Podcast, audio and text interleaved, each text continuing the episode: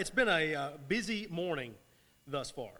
It's been good. Um, just want to give you a couple of updates. Uh, John and Faye uh, are out of town this morning, but just received word from John just a few minutes ago that his cousin in Bradenton, Florida, uh, suffered a heart attack and passed away this morning. Uh, and so now they are traveling.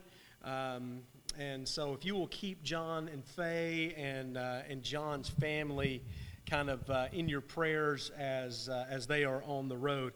Um, but uh, also to kind of segue out of that, uh, as, as Tim mentioned, John has been put forth as uh, a shepherd for, uh, for Cornerstone, and uh, we feel that God has just been calling John and preparing John for a long, long time. We feel like he has been doing the job of a shepherd. And so uh, we're in a period of discernment and a t- time of prayer. And uh, we hope that you continue and have been praying uh, for John and for this appointment. And um, if, uh, if, uh, if there are no objections to it, then we're going to call John next Sunday to, uh, to join the, uh, the shepherds of this church. And I think it's going to be just a really incredible thing. Uh, it's amazing that uh, I had several of you come up and say, I knew it. I knew it was John before you said it. Or some of you even threatening, like, it better have been John. Uh, which we affirmed, and I agree with. The, it was good. That was good. Uh, it was. It was. I'm glad you said that because uh, I've uh, so far I've heard nothing but uh, affirming comments about John, and I think that's just a really great thing to go along with all the other great stuff that's been happening among us. Because we've had some really, really good stuff happening. Yes or no? Yes or no? Yes. Lots of good stuff. We've got engagements popping off. We got babies popping out. We have baptisms that have been happening. And let's see, we're anticipating uh, more of all of those things. So that's good. Yes? God is doing great things among us. Not only that, uh, you know, we've got good events going on. We have served a lot of people recently. We have an opportunity next Sunday to serve others. We're uh, looking already into our fall outreach ministries and outside the walls and how we can serve in the various places. We've got our fall festival coming up, and it just it just is rolling, rolling, rolling. But there's been it's been really, really great uh, to just see what God is doing among us, right? And I hope I hope that you're telling people about it. Okay? Because it's great to cheer about it in here, but what's really great is to take it outside the walls and to tell your friends about it, right? So, I would like you all to commit to telling at least one person this week about the good stuff that's going on here at Cornerstone. Agree? We're good? Can we all do that? Good. I hope we will because I think uh, there's just it's just really, really, really good stuff going on. Um, hey, how about that song from Kendall? Isn't that an awesome song? Love, he shared that with our life group last year. Love the message of it. I love the through through everything, God, you're still there. You're constant. The world may be great, the world may be terrible, but no matter what, God is there. And I appreciate him uh, adding that song because I just kind of asked him for it last minute. I said, "Hey, you think you could do this song?" And he he said, "Yeah, no problem. I can do that. I can do that." Well, we're in we're in Acts 19 again, and we're kind of picking up the story from from last week, and we'll get there in uh, in just a few minutes. But I was uh, scrolling through uh, social media uh, over the past few days, and I noticed, you know, there's some disturbing things that happen on social media, right? And I think that if one is going to engage in social media, one needs to be responsible for one's words and one's actions on social media. Because we have to be that in regular life, right?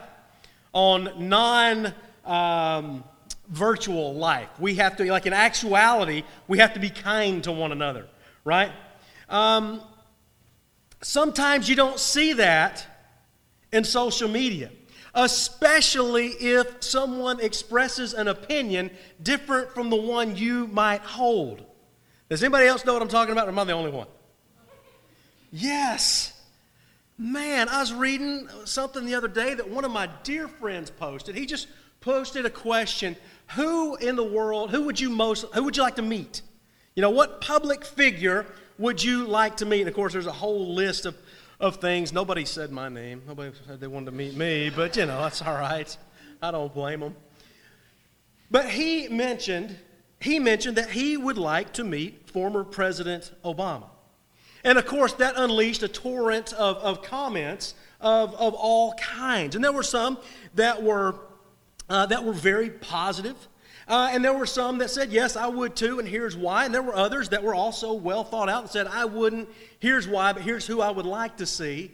Okay, and it was all respectful, and, and uh, you know, they were disagreeing, but they were doing it in the way that you su- are supposed to do it, you know, in love.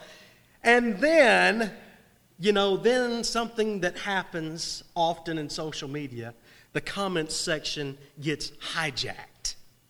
And it all went downhill from there. And it started becoming a name calling. You're an idiot. He's an idiot. She's an idiot.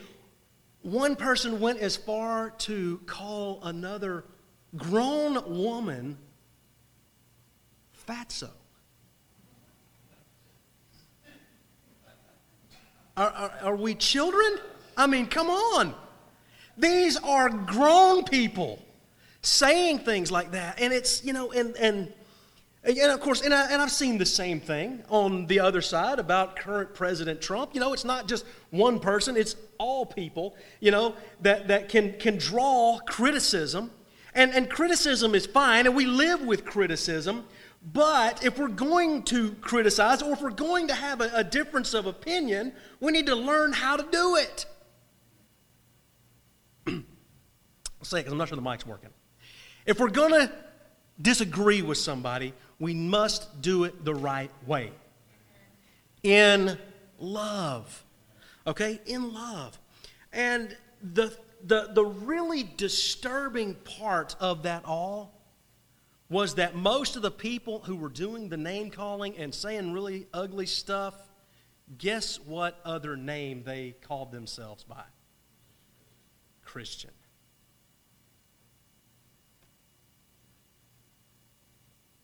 And I wonder why we don't get this. Why we don't get that behind, I mean, I mean I, I, I get we can sort of be anonymous behind a keyboard, but not really anymore. Right? I mean, because it's everywhere. Social media is everywhere. And not only do I have to be responsible to you for my actions and for my actual words, I have to be responsible for the words that my fingers put out in the cyberspace. Right? Right? We all do. Okay? And remember, I mean, I've said this for several weeks, and I have to remind myself of this constantly that as soon as we start assassinating character, I mean, it's over. You've lost. Okay? And if, if, if we have to resort to character assassination, then our point, our position must be rethought. It might be right, we just haven't thought it all the way through, or we haven't expressed it in a way that is respectful to, to another human being, right? And, you know, how can we, you know, and I wonder, how can we withstand attacks from dark forces and oppression and injustice and all of these things when we can't even stop attacking each other? These are Christians taking shots at other Christians. Now then, understand, I have done this, okay? I'm guilty of this too. So this is this is for all of us. I'm reminded of another Facebook post that I saw late last night by a guy named Patrick Mead. He said this Love each other always. Repeat as necessary, and it's always necessary. That's profound, isn't it? It's also profoundly hard to do but it is also necessary that we must, we must love one another, especially if we're going to have an influence for the gospel, especially if we're going to influence people for Jesus. There should be no such thing as a rude Christian, right? They'll know you are Christians by your I love that idea. But I'm afraid a lot of times that's not what we're known for. We're known for being rude. We're known for hypocrisy. We're known for acting one way around church folk and another way around non church folk. And, and to quote James, brothers and sisters, that ought not be. It ought not be. We must be loving people all the time. Are you with me? And I know that, you know, I know, I know it's tough. I get it. I struggle. There are days when I am unlovable and I'm uncharitable. I'm unloving. And when I do that, you have my permission to correct me in love. Got it? And we need to have that permit. We need to grant that permission to others as well, right? That if we're being unloving, uncharitable, rude, please come tell me. Because I might not be meaning to do it. Or it might be that I am meaning to do it, and I need you to come say, hey, look, quit being a jerk. Because the way of Christ is not jerkdom, the way of Christ is love. Okay, sermonette over, sermon beginning. Thought you were done, didn't you? In Acts 19, we see an example of this done the right way through the, through the life of, of Paul. If you'll remember last week, Paul is in Ephesus, and there's been, uh, you know, he, uh, he's been doing a lot of good there. He's been doing a lot of teaching for several months in the synagogue, which might be longer than he normally gets to stay in one. But eventually there's a little trouble. And so he just moves from the synagogue over to the lecture hall of, of Tyrannus, and he is able to lecture there and talk about God and talk about Jesus and, and the way for, for a, a long and extended period of time. And then there, there is this encounter. There's this encounter with the sons of Sceva, who are these Jewish exorcists. And they hear about Paul and they hear that he is so powerful that a handkerchief just has to touch Paul and then touch the person and they're healed. And they want in on that what they perceive to be magic. You remember that? And so then they start trying to cast out demons, not in the name of Jesus, but by the power that Paul is using. We don't really believe in this Jesus. We just believe in, in what Paul and what Paul is doing. And so we're trying to cast people out by the name of Paul and the things that Paul is, is doing. And the demon a one demon possessed person speaks back to those seven sons of, of Sceva and says, I know who Jesus is. I know who Paul is. But you're in trouble because I don't know who you are, remember? And that, that, that demon possessed man ends up putting a beat down on these guys so that they leave naked and wounded. You know? That's, I mean, that's pretty bad. But then what happens is that the word of the Lord begins to, to spread its way through Ephesus. And it said that you had all of these people, all these people who had, had practiced magic, and they took all of their magic books and they burned them publicly. Remember that? As a sign that, hey, look, we're no longer about this. We're burning this publicly so everybody sees it. There's no secret about it. And it was a tremendous cost to the people we are we're, we're burning this we're done with this. And it said that the word of the lord grew mightily. And the word of the lord the word of the lord prevailed. Well so then luke picks up the story again today. And he starts telling us about paul's plans. And he's making plans to, to go back to jerusalem. He wants to go back there and he wants to meet with the church there. And he says even eventually i'm going to go to rome. And so he sends timothy uh, and he sends Erastus on to Macedonia while he stays in Ephesus for a little bit longer, tying up a few more loose ends. And it's in 23 where we're going to pick up the story today. Notice verse, uh, verse 23. It said, About that time, no little disturbance broke out concerning the way. A man named Demetrius, a man named Demetrius, a silversmith who made silver shrines of Artemis, brought no little business to the artisans.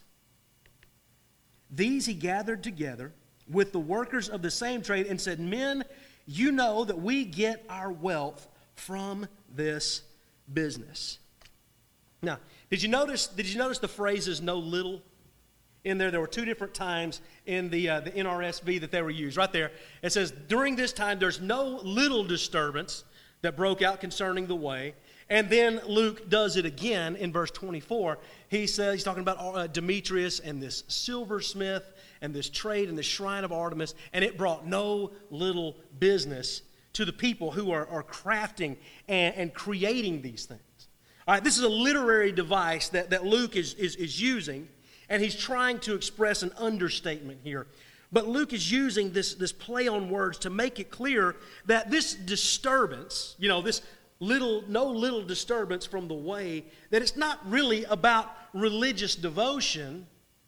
That's not really their main concern. Their main concern is it's about their business and about the perceived threat to, to their income. As a matter of fact, that's why he says, hey, look, men, you know we get what? We get our wealth from this business.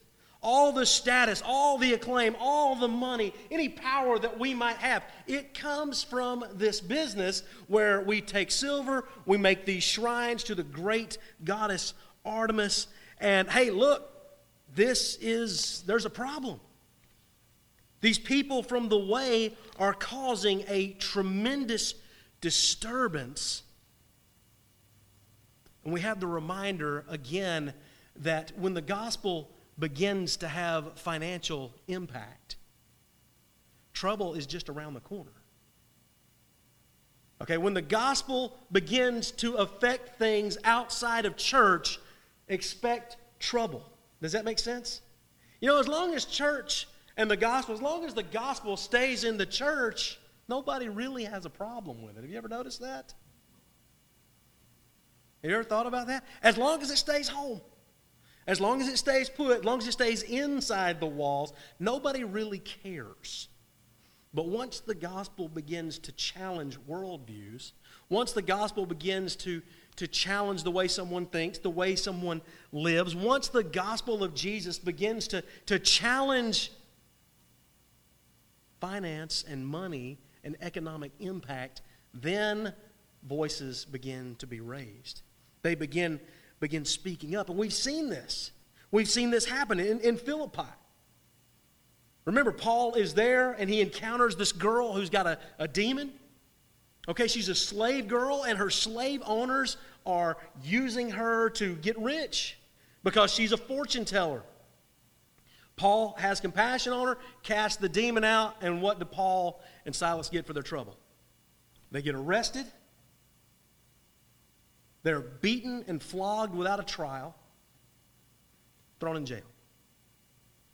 Because the gospel began to challenge what was going on there. And it began to affect the economic interests of these slave owners there in, in, in Philippi. Okay? As we saw last week, all those people who had magic books took all of them, brought them out in the middle of the town, and started a barbecue. The cost of those books was worth 50,000 pieces of silver or 50,000 days' wages. Luke is, is setting us up for what's coming because trouble is, is on the way. In fact, it's going to hit Paul in this text. And then there's going to be a couple of chapters where things are just kind of okay for Paul, and then it's all going to start getting tougher. And he's going to be arrested, and there's going to be accused of things. And there's going to be trial after trial after trial, and he's going to be shipped from one place to the other till he eventually ends up in Rome and imprisoned there, which is ultimately going to end with his head cut off. all for the sake of the gospel. This is what, what Paul is, is willing to endure. But this, this idea that when the gospel begins to have financial impact, that it brings on trouble, that's kind of what is, is driving the text today. It's kind of what is driving what is happening in Ephesus. So, what do we, what do we know about Ephesus? It's a, it's, a, it's a biblical city, it's a very important city. It's a city that is still in existence today. It's located in what the Bible calls Asia Minor, or you might just say Asia. It's what we know of as modern day, what? Anybody know? Turkey. Yeah. And it, it's right there on the coast of the, the Mediterranean. And it's a very important, very important city. It's been addressed several times throughout Scripture. Okay? Uh, there's the, the book of Ephesians that Paul is going to write to them. Later on, Timothy is going to end up ministering in Ephesus, and Paul is going to send a couple letters to Timothy. And then the last book of the Bible that we have, the, the Revelation, you open up to Revelation chapter 2, and you're reading about these seven churches. The seven churches of Asia Minor, and Jesus is speaking to these churches, and lo and behold, there is Ephesus right there on the list. So it's a very, very important city. But not just to, to Christians, Ephesus was the capital of the Roman province of Asia. So it's kind of the Rome away from Rome. And Rome was okay with it. There was a lot of stuff that was going on in Rome, like the, the worship of the goddess Artemis. Now, then, she's not a Roman goddess, she's kind of a, a Greek goddess. But remember that, that Rome, Rome is fairly tolerant of things. And as long as whatever it is you're doing does not interfere with the Roman way or the Roman peace, then Rome is going to say, hey, look, let's just live and let live. But as soon as you put a toe out of line, Rome is going to be there and is going to have something to say about it. Okay? And what is going on in, in, in Ephesus is you have this you have this this worship of this goddess Artemis. Now then, somebody w- was reading ahead this morning and they asked me about Artemis. And here's what we know about Artemis. Artemis was a mother or kind of a, a wife goddess. The people of Ephesus regarded her as the, the divine protector of the city. Not only that, she's considered to be the sustainer uh, of civic life in the city. Said that she saved the city. And as we're going to see in just a few minutes, it's believed that, that um, a meteorite landed in Ephesus, and it was from the heavens, and it was this statue of Artemis. And you see the, you kind of see the, uh, the picture over there. You see the uh, kind of the crown she's wearing. It said that the, art, uh, the, the meteorite is contained in, in that crown. And so this is who Artemis is. Now then, the Romans were okay with her, but they didn't call her Artemis. They called her Diana. Now, Artemis, Artemis was the most popular deity in the Mediterranean world. Okay, she is the most worshiped goddess in this area, in this, this, this, this all of Asia. And she was adorned with animals when you see a full picture of her. Her dress is, is covered with animals and, and, and bees. And Artemis was considered to be what? The queen bee. Okay? She's the queen. She's the boss. She's the one that's going to lay down all of the rules. And so you have Artemis and this cult that worships Artemis at the temple of Artemis that we're going to look at in just a minute. But then you have these priestesses that work in the temple cult of Artemis. Okay? And they are the honeybees. Okay? That's their job. And then you have males who are castrated, and you have the honeybees who serve as the priests, priestesses. You know, they do the teaching, they do the speaking, they do all of this other stuff, and they dominated the men. They dominated the males there in Ephesus. Okay? Telling them what to do, controlling them, domineering them. And when we understand a little bit about Ephesus and when we understand a little bit about Artemis, then it also sheds a little bit of light about the context that Paul is going to later write to Timothy about when he issues the, the silencing of the women texts because you have these women coming out of this, this cultic worship where they're used to dominating people, and this stuff is going on in the church and it's unsettling and it's all this. And Paul is saying, wait, you've got to learn. You've got to learn to listen. You've got to learn what this is about. And so this is kind of what's going on here in, in Ephesus. Then you've got the temple. If you're familiar with the Parthenon in Athens, then you should know about the Temple of Artemis. Because it is four times the size of the Parthenon. Anybody seen the Parthenon in Nashville? Who's seen that? It's pretty big, is it not? Four times bigger than that. It had 127 columns that you kind of see here.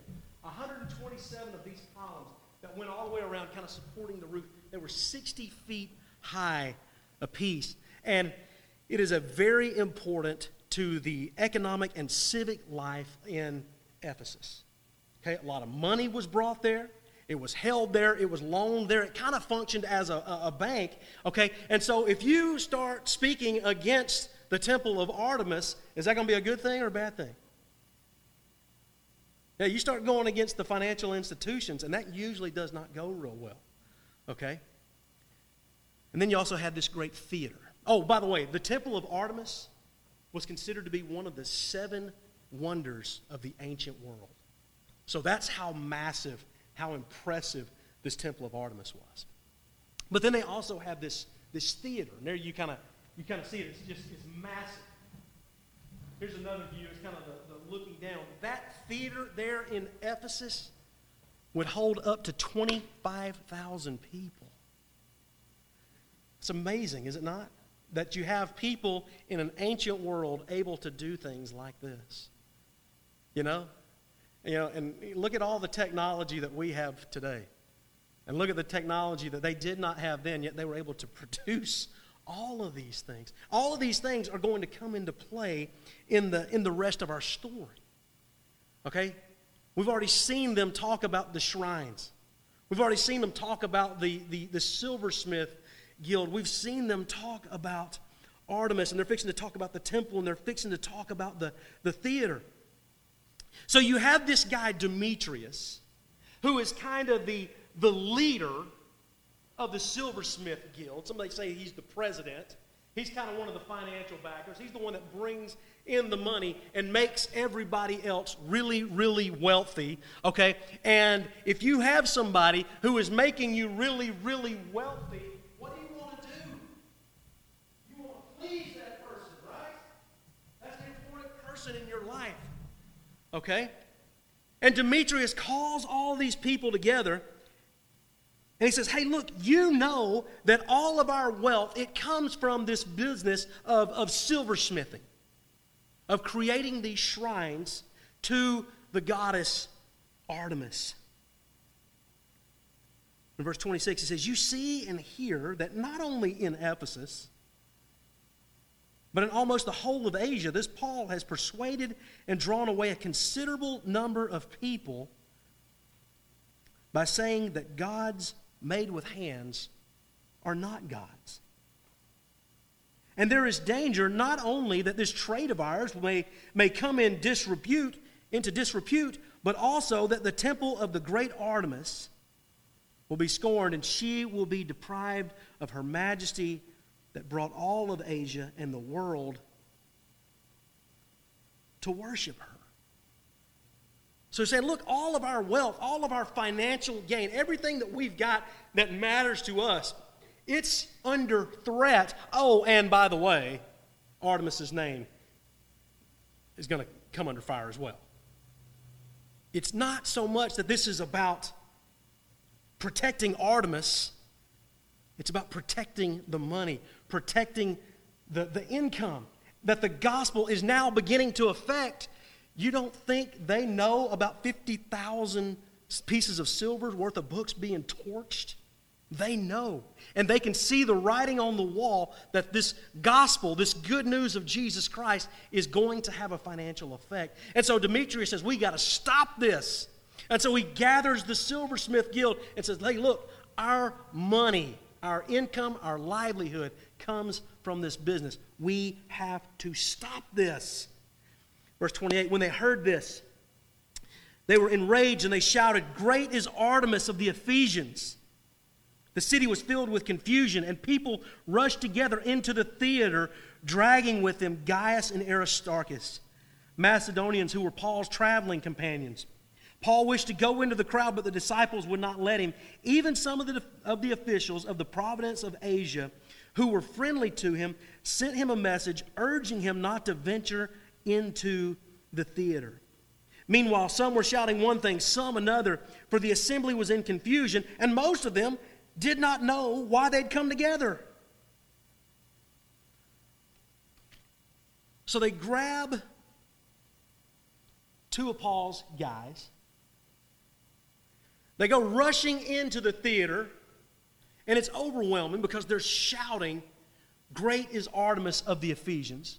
They're filled up this amphitheater here. Paul, being Paul, wants to go in. He wants to go in and to address the crowd. What do you think Paul would talk about when he got in there? Jesus? You think anybody think he would not talk about Jesus?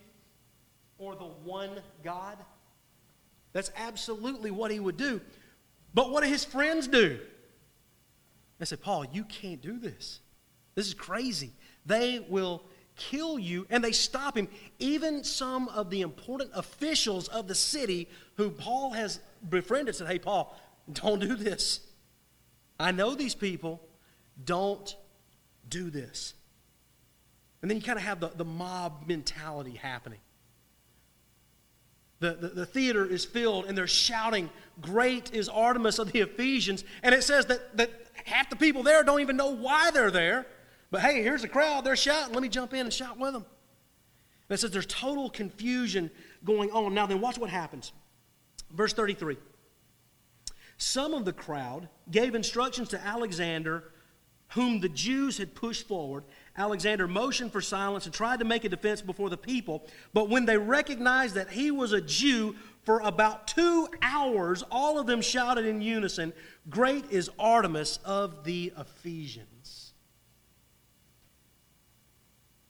The Jews want the Ephesians to know that they have nothing to do with this group, this sect called the Way. Does that make sense? They push Alexander up in the front. Hey, you got to go tell them that we're not with Paul. We're not with this group that follows Christ and this resurrecting and all of this stuff. We believe in the God of the Hebrews. Go up there and tell them. And the Ephesians say, hey, look, you're a Jew. Okay, this is just kind of semantics. Okay?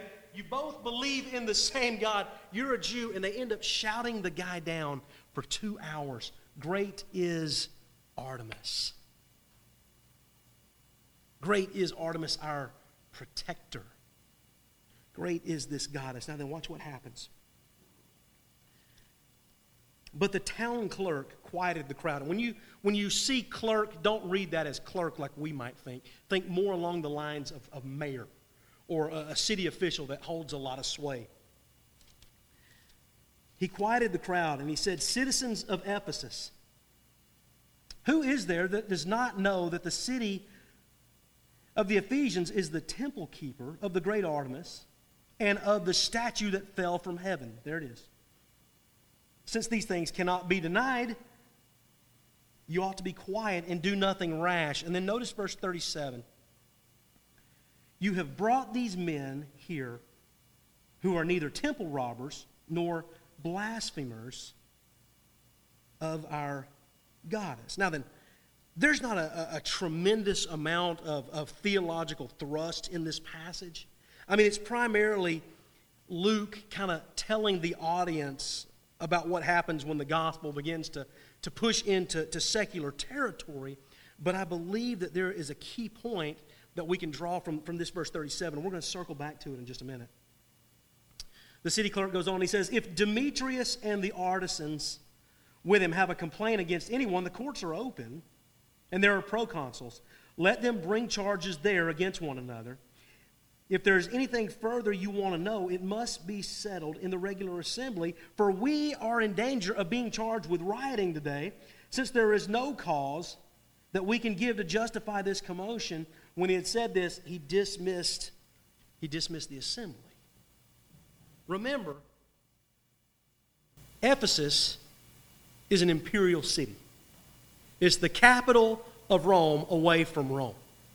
Okay? And Rome is going to let you do whatever it is you want to do as long as what you do does not interfere with Rome. If you want to be a Christian, great. Don't let it interfere with Rome. If you want to be a Jew, that's fine. Don't let it interfere with Rome. If you want to worship Artemis or any of the other panoply of gods and goddesses, that's fine. Just don't run afoul of Rome. The moment you do, Rome is going to be there and Rome is going to put it down. Okay?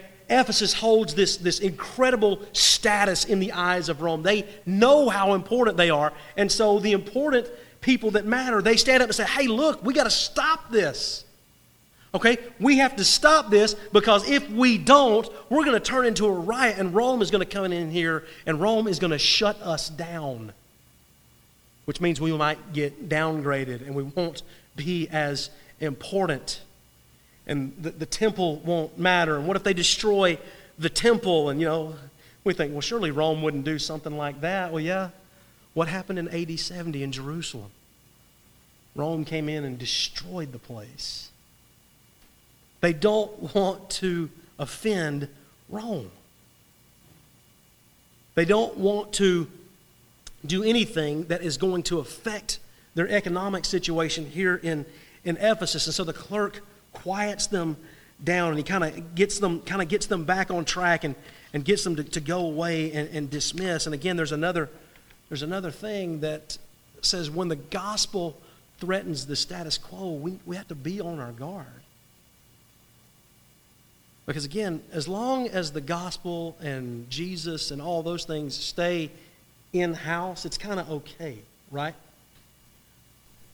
But when it starts to challenge things outside, then attacks are coming. When it starts to push against the way people believe, or it starts to push against worldviews, there is trouble that is inevitably coming. Now, then I said verse 37 is, is kind of important to this. That's where the clerk says, You've brought these men here who are neither temple robbers nor blasphemers of our, our goddess. And that's, that's important. It leads us to our community connection.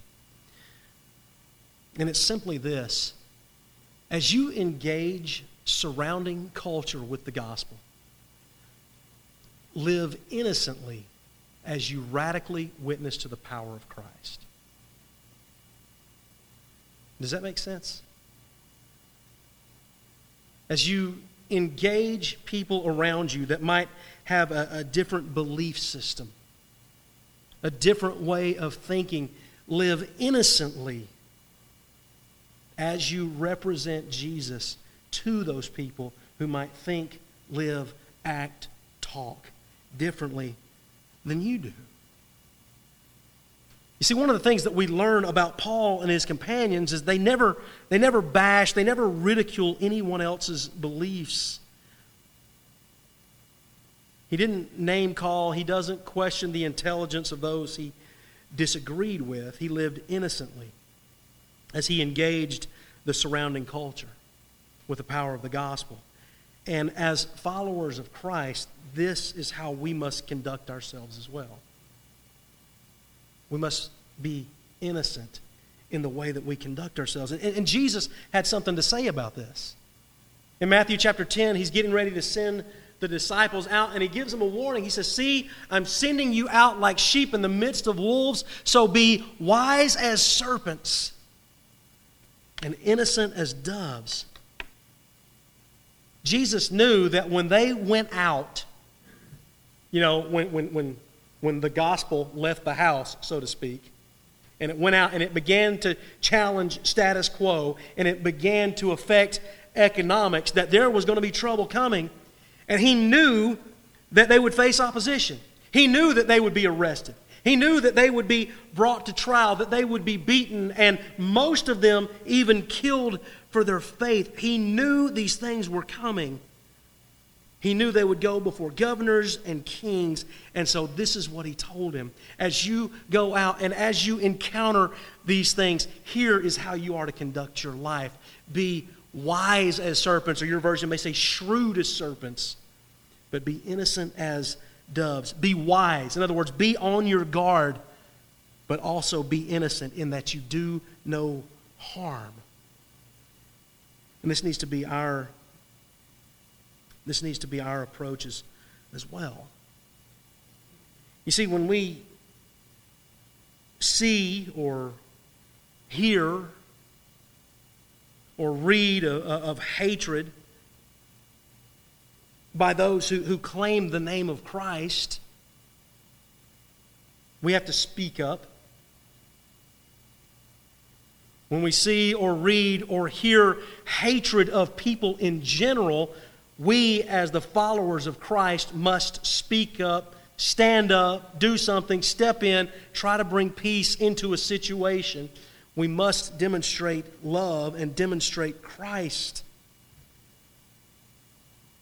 Instead of railing at, at people that we don't agree with, instead of, of, of name calling and assassinating characters, instead of screaming our heads off or typing our hands off at, at Republicans or, or Democrats or homosexuals or whoever you want to say. We need to love them instead. It doesn't mean we have to agree with them. But if we are going to call ourselves Christians, we must love everybody. And sometimes that's really tough to do. But we have to love everybody. No matter who they are, no matter what they believe, no matter what they do. Paul writes about this in 2 Corinthians later on. And he basically says, hey, look, don't go on attacking people that you don't believe. No, don't disassociate with people who don't believe the same as you. He says, if you, if you were supposed to do that, you'd have to get out of the world because there's just too many people that you have disagreements with. He says, instead, be, a, be reconciled. Be reconciled to one another. We have to recognize that every person that we come in contact with is an image bearer of God. Every person that we come in contact with is a soul that Jesus died for. And every set of eyes we look into is someone Jesus went to the cross for. Whether we believe what they believe, whether we agree with how they believe whether we support how they act or not. You see, and that's it's an incredibly difficult thing to do. But this is what it means to be a follower of Christ.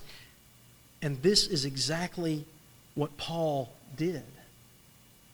And it's, it's tough for us. Okay, it's tough for us. But probably none of us will face a life or death situation in this. Paul, in the midst of everything he encountered, still, still did this. This is what he wrote to the Corinthian church later on.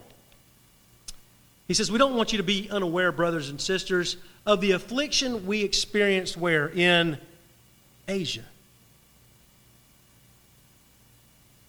For we were so utterly, unbearably crushed that we despaired of life itself. That's how bad things got for Paul. That the, the, the persecution, the attacks, the arrests, the beatings, and later on he'll list all that stuff out. The, the challenging of his authority.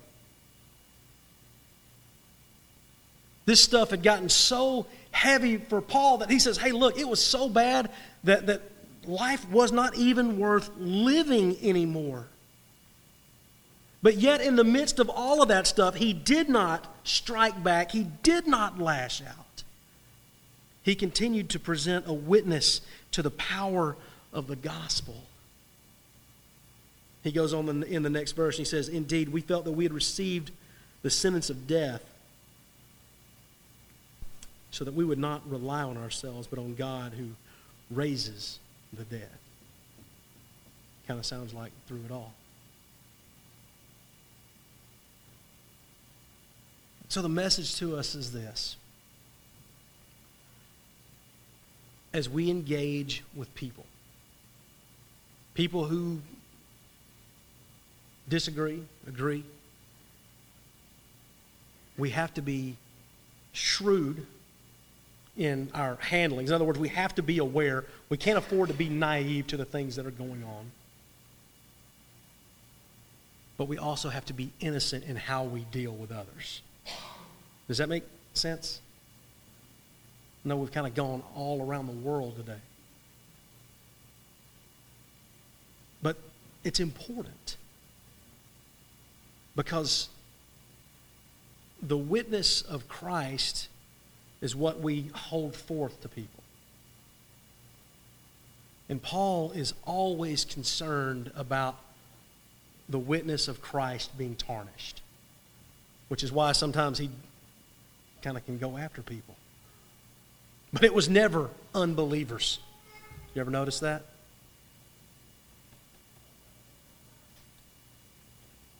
So as we engage people, live innocently, but radically reflect, witness, and be compelled by the power of Christ. Let's pray together.